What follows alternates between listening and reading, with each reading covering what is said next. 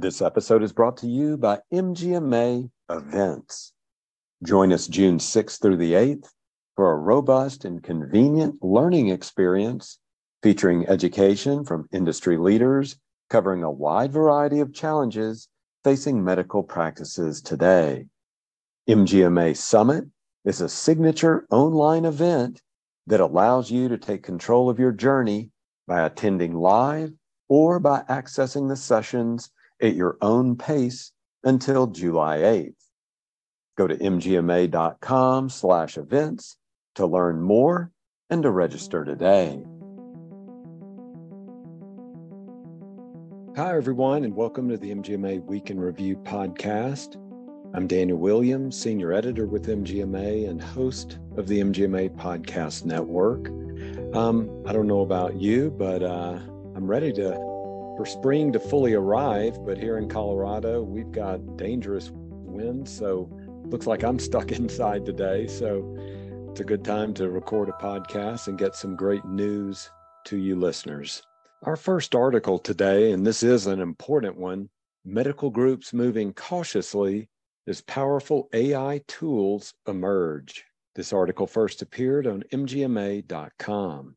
Take all the recent headlines about generative AI, the flurry of academics using platforms like ChatGPT, often to create robo written screeds about the dangers of ChatGPT.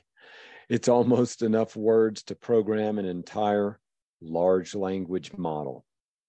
Whether those headlines about Bing AI, Google's Bard, and other generative platforms leave you bullish or bewildered there's no questioning that the technological advancements in recent months are a central part of a discourse that AI might be co writing.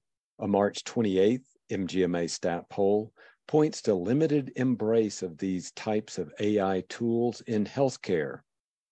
10% of medical group leaders report using them in their organizations, while 85% do not, and another 5% were unsure. In many instances, medical group leaders signaled that they know many of their vendors are using some form of AI to enable certain tasks, but do not use AI tools directly in house. Other emerging uses of AI noted by poll respondents included evaluation of AI to help refine a triage tool for applying decision support in the practice. Some of the most frequently cited uses of AI tools include patient communications, ranging from contact center answering service AI to help triage calls and sort or distribute incoming fax messages to AI enabled outreach, such as appointment reminders and marketing materials. Also, capturing clinical documentation often with natural language processing or speech recognition platforms to help virtually scribe.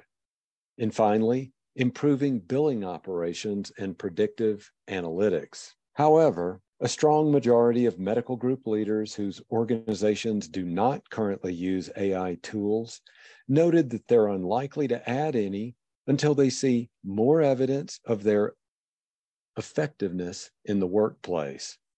As one respondent told us, we tried, none of them work as advertised. To indulge ourselves a bit, we asked ChatGPT to give us a list of the best articles about generative AI use in healthcare. The results were interesting. The hyperlinks point to totally unrelated publications ranging from a study on black string theory in high energy physics to an article on number theory from a professor at the University of Versailles. Exact same prompt, prompt in a trial version of Google's Bard didn't try to deliver as much as ChatGPT. Instead, noted that as an LLM, it doesn't have the capacity to understand and respond to the command. Our ability at MGMA to provide great resources, education, and advocacy depends on a strong feedback loop.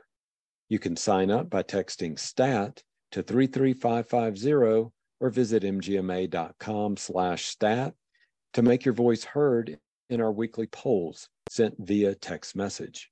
Our next article looks at defusing tense situations through psychology. This article first appeared on Physician's Practice and was written by Rebecca Bernard, MD. Here's an altogether too familiar scenario. You walk into the exam room to find your next patient glaring at you, arms crossed, lips pressed together, clearly angry. It's about time the patient seethes at you as you settle into your chair and start to open the computer chart. Your chest clenches, you're running late, it's true, but it's because you just spent an extra 30 minutes with your last patient, helping her through a new diagnosis of cancer. So you, you try to hold back your emotions and get the visit on track. But Mr. Jones isn't ready to move on. He is still furious at being kept waiting warning bells go off. Your fight or flight emotions are triggered. And if it's a particularly bad day, you may explode at Mr. Jones and say something you will very much later regret.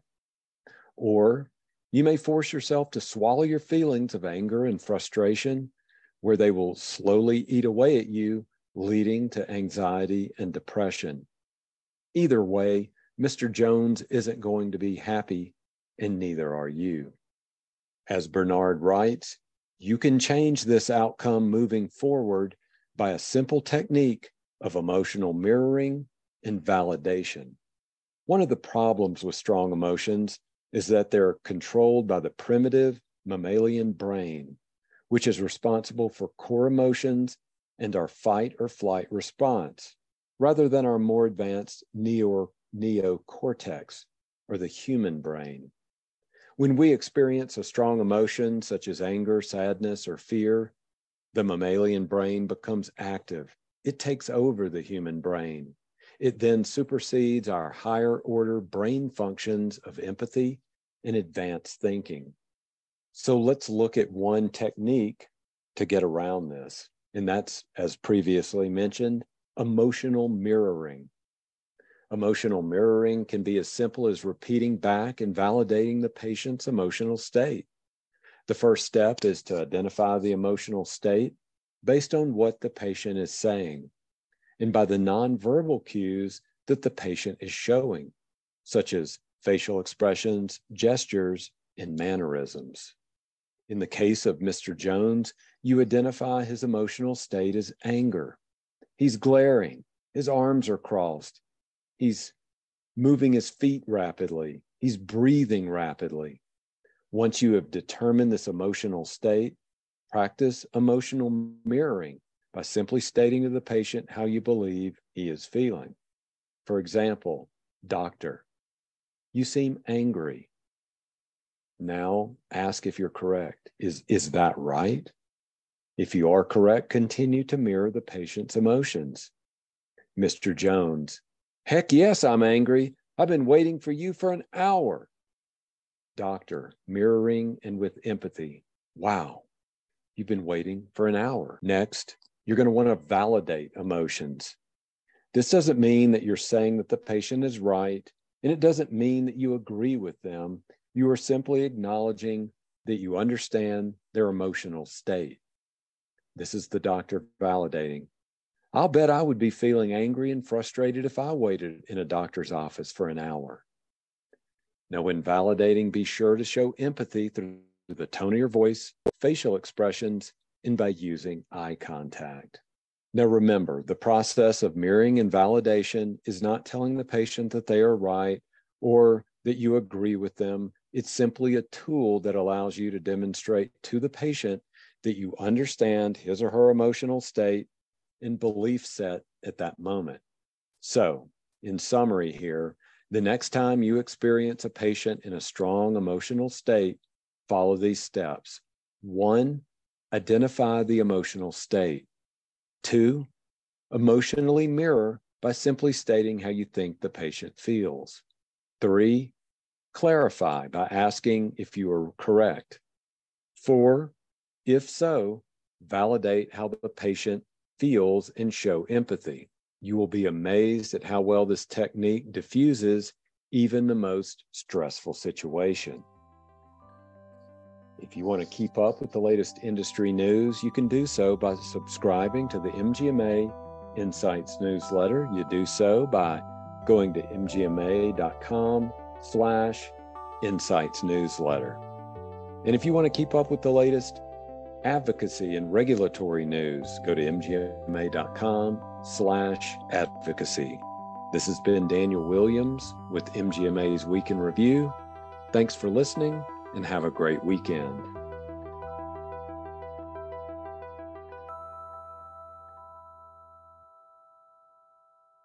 If you like the work we're doing, please consider becoming an MGMA member. Learn more at mgma.com slash membership.